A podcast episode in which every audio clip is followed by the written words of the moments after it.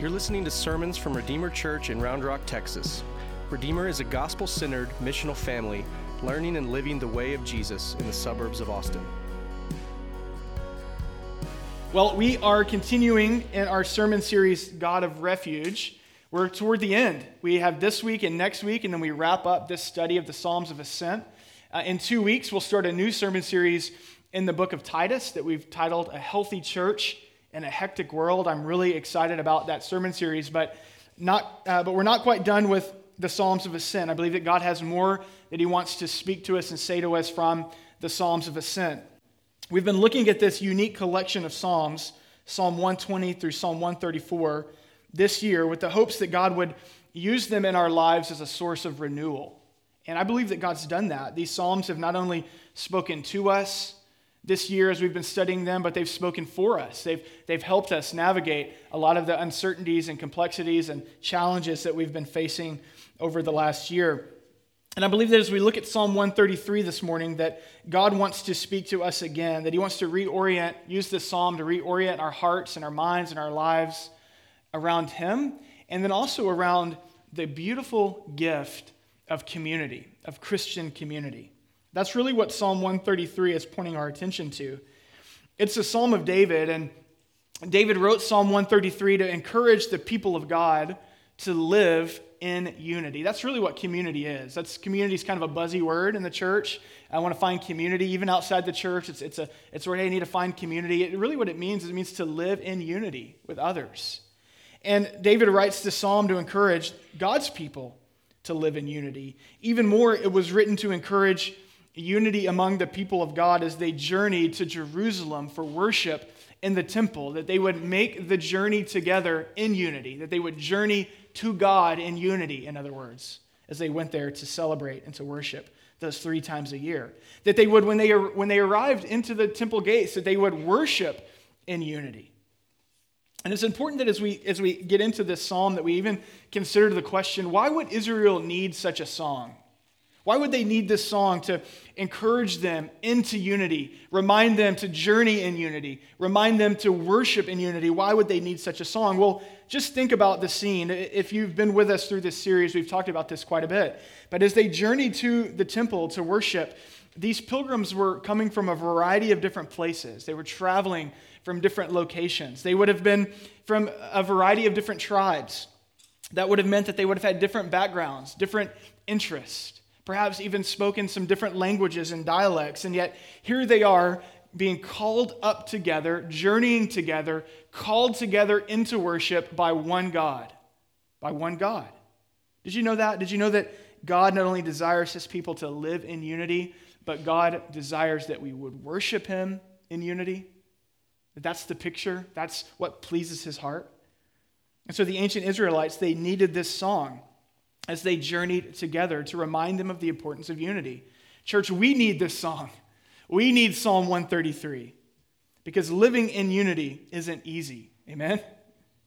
Yeah, in your home, it's not easy. Um, it's not easy in the church, living in unity. In fact, one of the major consequences of sin in this world is relational division. You might not know that. But sin is multifaceted. Um, our sin, the sin that we inherited from Adam and Eve, the sin that plagues this world, it's multifaceted. It's personal, certainly. It's between us and God. It separates us from God, our sin does. But it's more than that. Sin is also relational, it, it separates us from one another, human to human, husband to wife, brother to sister, friend to friend, neighbor to neighbor. Sin is relational, it divides us. Sin is also, because it's personal and relational, it's also societal our sins then come together and we form societies that are broken and sinful and fractured. Sin is multifaceted. And our sin problem means we have a unity problem. In other words, because of sin, unity is rare. Because of sin, unity is not the norm in our human experience. Instead, the, the norm in our human experience is division and disunity. That's the norm. I mean, just think about it in your own life. I bet many of you in your families of origin, I bet the norm, I bet there's a lot of disunity and division in your family of origin. I bet there's some brokenness, some divorce, some relationships that are fractured and that need healing. All of us in our families of origin. Why? Because of sin. It's disunity, division. It's the norm. I mean, think about in your workplace. I bet in all of you, in, in, your workplace, there's kind of, you know, some of those awkward relationships that you have to tiptoe around a bit. You have to be really careful um, yeah, what you say and how you act. And because why? D- disunity and disconnection and, and getting fragmented from people and making assumptions and judgments and putting up walls. It's the norm in our city, in our world. Division disunity, hatred, strife, tension. It's the norm. Even in the church, even amongst God's people, we're so quick to drift toward division and disunity. In fact, it's such a norm for us that many of us have just grown accustomed to disconnection and disunity. There's this concept in relational dynamic theory, that this, this concept where you know, some people, disunity and, and dysfunction in your families of origin is so common that it actually feels comfortable. And so when you start to get into healthy relationships, you, it, it, that actually feels uh, abnormal. And so people will start to kind of sabotage and create division because it, it actually feels more comfortable, whether it be in a family or a marriage or in a church, when there's tension and division. That's how broken our world is. Isn't that crazy? It's, it's the norm. We've grown accustomed to this. We've grown accustomed to mistrusting other people. That's our norm. That's how we typically enter into relationships. We've grown accustomed to dividing ourselves and segmenting our lives from others who don't look like us or think like us or act like us or have the same interests that we do. We are by nature people who put up walls and who make judgments. This is why we need Psalm 133. This is why the reminder in verse 1 is so profound. Look back at it. David says, Behold, or take a look, consider. Take a look, consider how good and pleasant it is when brothers dwell in unity. Here's what he's saying He's saying, What a refreshing treat it is. What a unique and beautiful thing it is. What a sign and wonder. What a miracle to the world it is when God's people dwell in unity. Did you know that unity in the church is just as miraculous as God raising the dead or healing the sick? It is a sign and wonder, it is a gift when brothers and sisters, when God's people get along. It is beautiful and unique and refreshing when God's people come together in harmony, one purpose and one minded. It is a beautiful, beautiful gift, and it is a refreshing treat when God's people come together as one. I have three kids I have a nine year old, a seven year old, and a three year old. And there are rare moments, refreshing treats, when the three of them will be sitting in the living room playing peacefully together. I mean, it's rare. It is like, it's very rare. and I'm not talking about sitting in the living room, you know, being all being good kind of playing their own thing. You know, one on the Nintendo Switch, one with the Barbie dolls, uh, you know, uh, one, um, one playing Legos, and everybody being good. That's not what I'm talking about. I'm talking about that refreshing, beautiful thing as a father to see the three of them peacefully together, playing something together, imagining together, playing Legos together, and enjoying one another's company. You see, in a similar way, the unity of God's children delights God's heart in the way that that my children will delight my heart in those moments as a father. You see, our living in unity with one another, it's an act of worship to God. Did you know that? When we strive for unity, when we see the beauty and the gift of unity in the church, it's a way that we worship God. It's also a, a precious gift from God for us to receive for our good. God calls us together into the blessing of unity. We receive something from it. It does something for us and to us. It's for our good. It's something that we ought to treasure. It's a sacred gift from God. And David wants us to really take in and understand and comprehend what a wonderful, good gift it is when we live in unity. And so here's what he does in this psalm he gives two poetic images to stir up the imagination and to stir up our longing to contend for unity in the church. Now, these two images that he gives in verse 2 and verse 3 probably seem very strange to you at first read. But I'm going to do my best to try and help us understand how significant they would have been to the ancient Israelites. Look at verse 2. Let's look at the first image that he gives to show us how good and wonderful it is to experience unity. Verse 2, he says, It is like the precious oil on the head, running down on the beard, on the beard of Aaron, running down on the collar of his robes. The first image is of oil running down the beard of Aaron. Now, this brother Aaron must have had an incredible beard, all right? Probably had one of those, you know, you know I'm talking about. You know people like this with the, the big beard, and they take their beard very seriously. In fact, I didn't shave all week long with the hopes that, you know, maybe I could have some form of a beard up here that would be impressive, but it was actually so embarrassing that um, uh, I decided to shave this morning um, before I came. I can't grow a beard, but I did some consulting with some of my friends who can. And um, I found out that beard oil is kind of a big deal. You know, it's kind of an important thing. In fact, one of my friends even told me uh, about beard butter. Who knew that beard butter was a thing?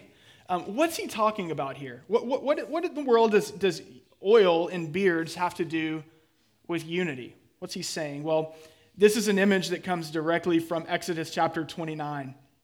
In fact, God Himself gives some detailed instructions in Exodus 29 on how Israel was to set apart or consecrate their priests. In fact, if you are familiar with the Exodus story, God has rescued Israel out of slavery in Egypt.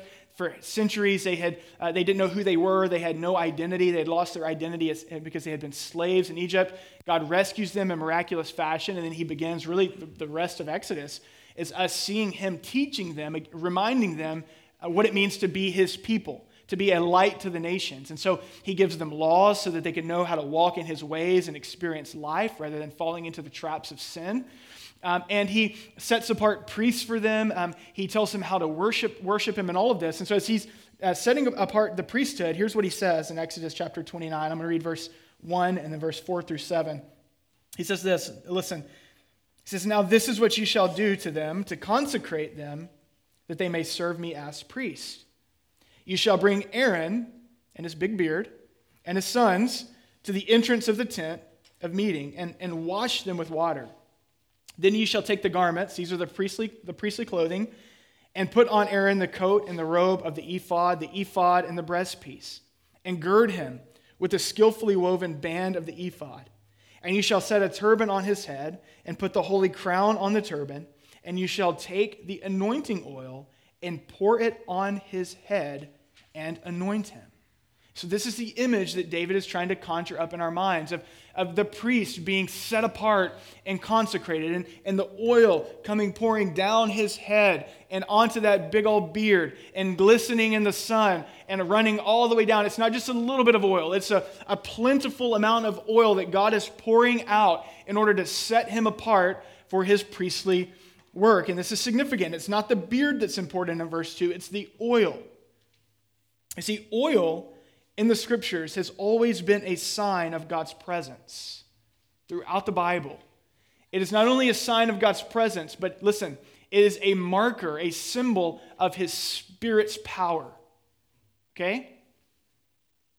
So what he's saying in Psalm 33 is this is that in a sinful world in which the norm is division and hostility and segmentation of our lives and mistrusting of other human beings. The coming together of God's people in unity. It's like the oil, the plentiful oil. It's a sign of God's presence. It is a symbol of the Spirit's power in our lives and upon His church. You see, to live together in spiritual oneness, in our fellowship, in our worship, in our mission. It is a rich blessing. Unity is poured out on the church by the Holy Spirit as we receive it from Him. And when we walk in unity, it is a pleasing aroma to God. It is a blessing to the entire body as we are set apart and, and, and, and, and set out and marked as holy. And most importantly, it is a sign and a wonder to the world. Now, the opposite can also be true, right? The opposite can also be true. When God's people fail to come together in unity, when God's people fail to dwell in unity, it grieves the Spirit of God. Our disunity, our division, our dividing ourselves over things that are not important, it grieves the heart of God. It also tears apart what it is that God has joined together, and it also taints the reputation of Christ in the world. And sadly, church, this is far too common. Sadly, it's far too common. You know, what's far too common is that people will forsake the gathering of the church. Hebrews 10 warns us against this. Rather than coming together to maintain and, and build up the unity, coming together to worship God in unity, many will forsake it, will come when it's convenient. Far too often, it's too common that we'll fail to carry one another's burdens. What Paul says in Galatians 6 2 carry one another's burdens and so fulfill the law of Christ. Far too common, we will refuse to weep with those who weep, stand in solidarity with those among us who are in pain, as Paul commands in Romans 12 15. Far too common in the church today, we'll withhold our resources and fail to meet the needs of those among us the kind of unity that we're pointed to in Acts chapter 2, 42 through 47, when it says that all were together and had all things in common and met one another's needs. Maybe more importantly, we will fail to bring our needs to the church. We'll actually hold back our needs in pride and self sufficiency or fear so that our needs can't get met in unity by our brothers and sisters. Unfortunately, it's far too common that we're quick to gossip and slander rather than being eager to maintain the unity of the church Paul says in Ephesians chapter uh, 4, verse 3, eager to maintain the unity of the Spirit and the bond of peace. And by the way, one of the primary ways that gossip and slander happens these days, it's not even so much with our tongue anymore, it's with our thumbs. You realize that? What we say, what we tweet, what we share, what we text. You see, when these things happen, not only is God's heart grieved, but our own joy is robbed and our witness in the world is tainted. It's why David wrote this song, because this is our human condition. He writes this song, he tells the ancient Israelites, he says, Behold, how good and pleasant it is when brothers dwell in unity. It's like the precious oil on the head running down on the beard, on the beard of Aaron. He's saying unity, it is a sign of God's presence, it is an assurance of his spirit among us, it is for our good, it is a blessing to the world. What a gift! To be unified by God, to be called up together by God, to be brought together by God, to worship God with brothers and sisters in unity. And then he gives a, another image in verse 3. Look at verse 3. He says, It's like the dew of Hermon, which falls on the mountains of Zion. What's he talking about here? How many of you guys are mountain people? How many of you love the mountains? like to camp or trek in the mountains? Some of you, yeah, I'm more of a beach person. But I do, I've been to the mountains a few times. I've had some friends in college that drugged me on a kind of a, a trip, trekking up some mountains and camping, and it was miserable. But I do remember, uh, I do remember that the mountain air, you breathe that stuff, you're like, wow, this is fresh. And I also remember uh, camping and waking up in the morning and my sleeping bag soaking wet, and it hadn't even rained. You know what I'm talking about? The dew, right, of the, of the mountain air. It's, it, that was not so refreshing, by the way. That's when I was like, I'm over this. Um, but here's the point he's making Think about this. To, to the ancient Israelites who lived in a dry desert land where moisture was rare. Think about this. He's saying, he's saying the unity of God's people. It's like the dew on the Mount of Hermon that falls down on the hills of Zion where Israel dwells. And it, to, to them, this would have been like saying it's like a cool front in July and August in central Texas. How refreshing and life giving, rare but beautiful and incredible. People want more of it. That's what he's saying. You know, Mount Hermon, it was the highest mountain in that part of the world. It, it, it, it uh, rises over 9,000 feet above sea level. It's located about 129 miles north of Jerusalem. In fact, at times, snow would cover the peaks throughout the year. And, and when the snow melts, running down the Mount of Hermon was one of the primary uh, water sources that filled the Jordan River. So the psalmist is saying that the unity of God's people, it is nourishing and it is life-giving, it is sustaining in a dry and desert place. Both us coming together, when we bring our busy and fragmented lives, our divided selves together around Jesus in unity, it's nourishing to us and it's life giving to us when we gather with the church, when we gather in community. And it's also nourishing and life giving to the world, to a non believing world. It's attractive to the world. Did you know that this is one of our hopes for, for our gospel communities here at Redeemer? Is that they wouldn't just be uh, you know, a place where you can have a midweek Bible study, but that it would be so much more than that, that it would be a life giving, nourishing community, both for you and for the world, for your friends, for your neighbors, for your coworkers. To see people from different backgrounds with different stories, different interests. You know, there's some people in my gospel community that I have nothing in common with but Jesus. And yet we are committed to growing as brothers, sisters. Isn't that a beautiful picture? Yeah. That's our hope, is that it would be more than just a Bible study, but it would actually be a place where you grow up in this kind of unity, in this ecosystem that God has created for your own growth. And that it would be a place where your, your friends or your neighbors or your coworkers would, would see you committed to other people, would see you committed to the church, would see your life lived in unity and community, and that it might pique their interest, that it might even be attractive. This is our hope for gospel communities. Now, there are some who would maybe say, yeah, okay, hey, I get it. I understand that you Christians value community, that unity is important, but what's so unique about what you guys do? You know? I mean, aren't you still just kind of getting together around a common interest? And it's your faith? What's so unique about it? I mean, can't, you know, there might be some who say, can I find community, you know, uh, through the baseball field? I, can find, you know, my kids' sports. We, we have our baseball community. Can I find community at the bowling alley? In my bowl? Do people still bowl? Is that still a thing? Bowling leagues? Is that still a thing? Maybe it is. If it is, can I find community in my bowling league on Tuesday nights? Can I find community in a mom group? Can, can I find community after work happy hour with my coworkers? What, what, what's so unique about Christian community? Well, David's actually going to tell us in the final line of the psalm. Look at the final line of Psalm 133. He says, For the Lord has commanded the blessing. Underline that if you're a Bible underliner. The Lord has commanded the blessing, life forevermore. What's he talking about? He closes this song with the reminder that God commands unity among his people. God is very serious about his people being unified. Why? He's serious about real unity among his people too, not affinity. See, that's the difference. That's where Christian community is unique.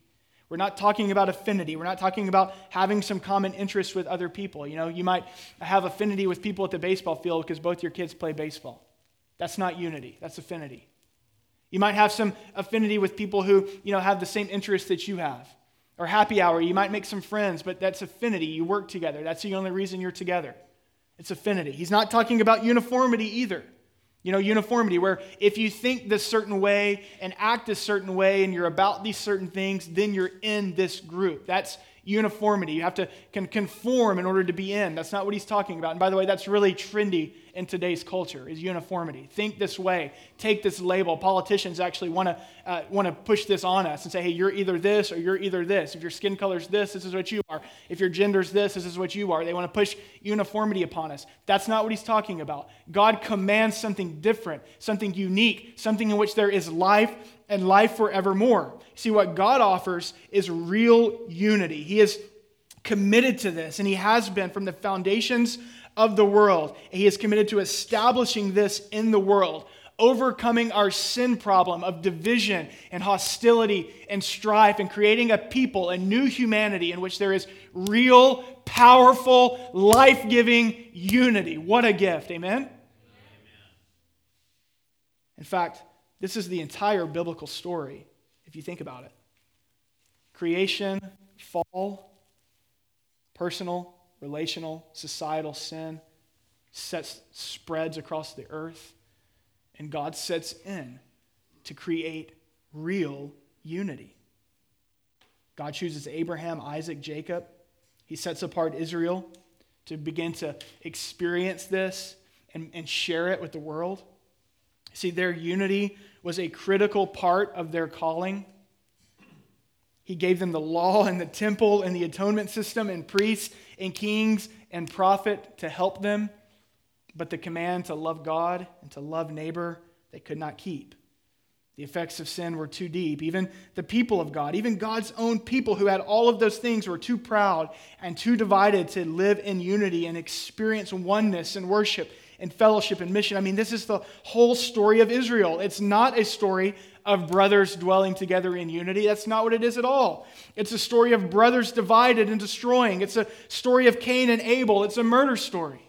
It's a story of Joseph. It's a jealousy story. It's a story of Miriam and Aaron who fought with their brother Moses. David and his brothers were divided. David's sons were no better. In fact, by the time that Jesus is born, Israel is so divided, like peak divided. There are Pharisees and Sadducees and Zealots, and they're all against one another. There is classism and favoritism among Israel. Even in their worship, there is prejudice and partiality in the temple on, uh, during Jesus' days. It's why he flips over the tables and cracks whips. He was disgusted by it.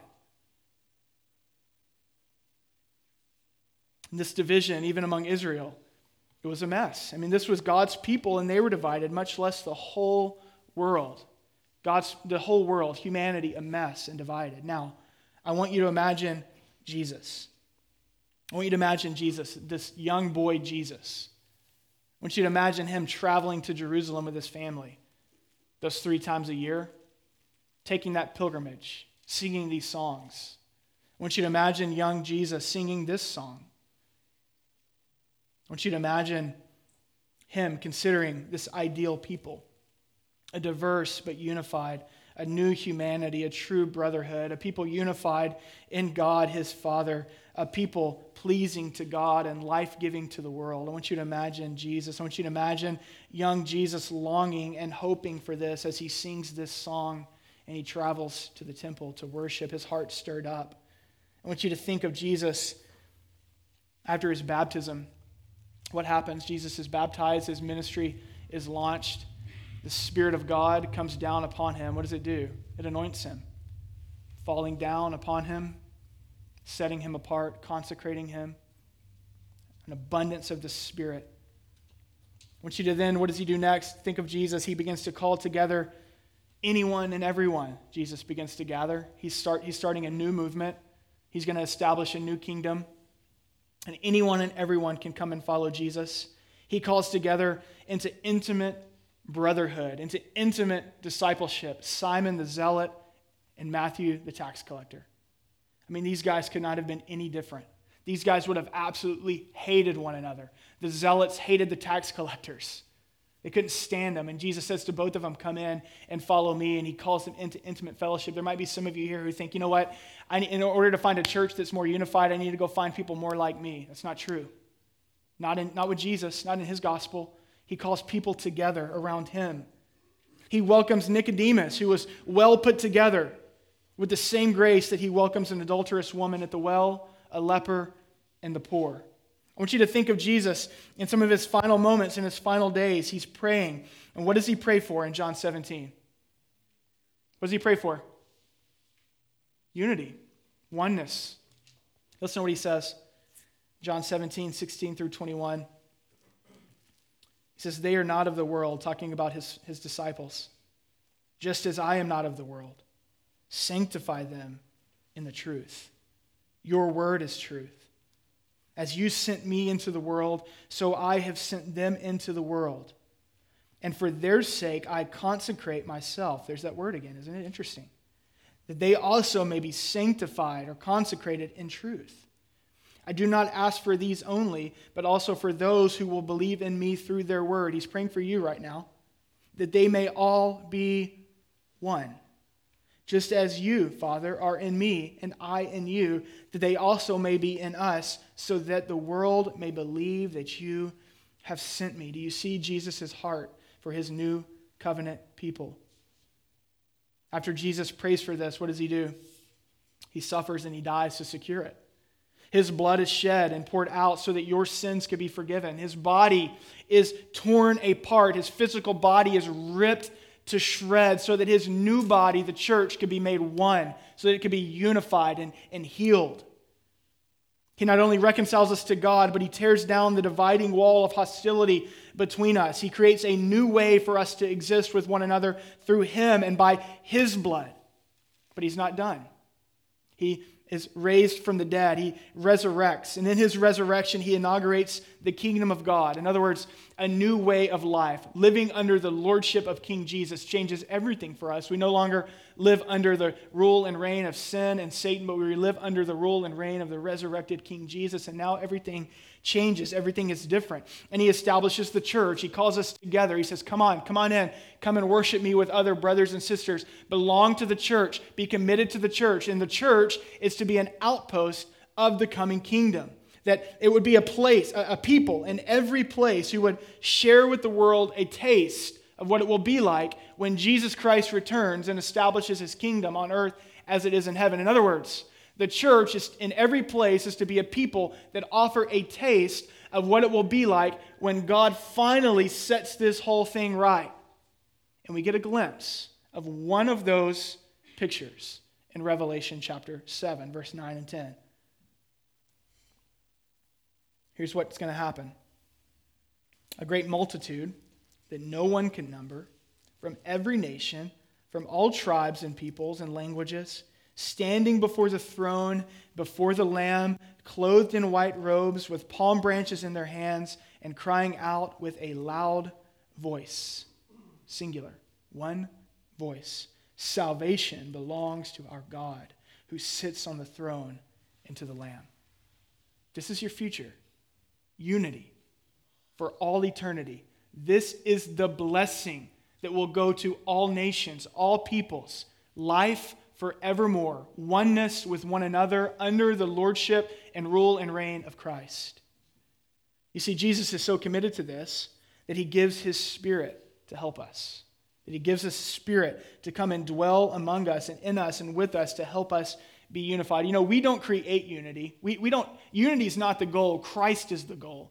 And when we seek Christ, Christ creates unity. And Jesus has given us his spirit to help us to help us do what? Maintain the unity that he's given us.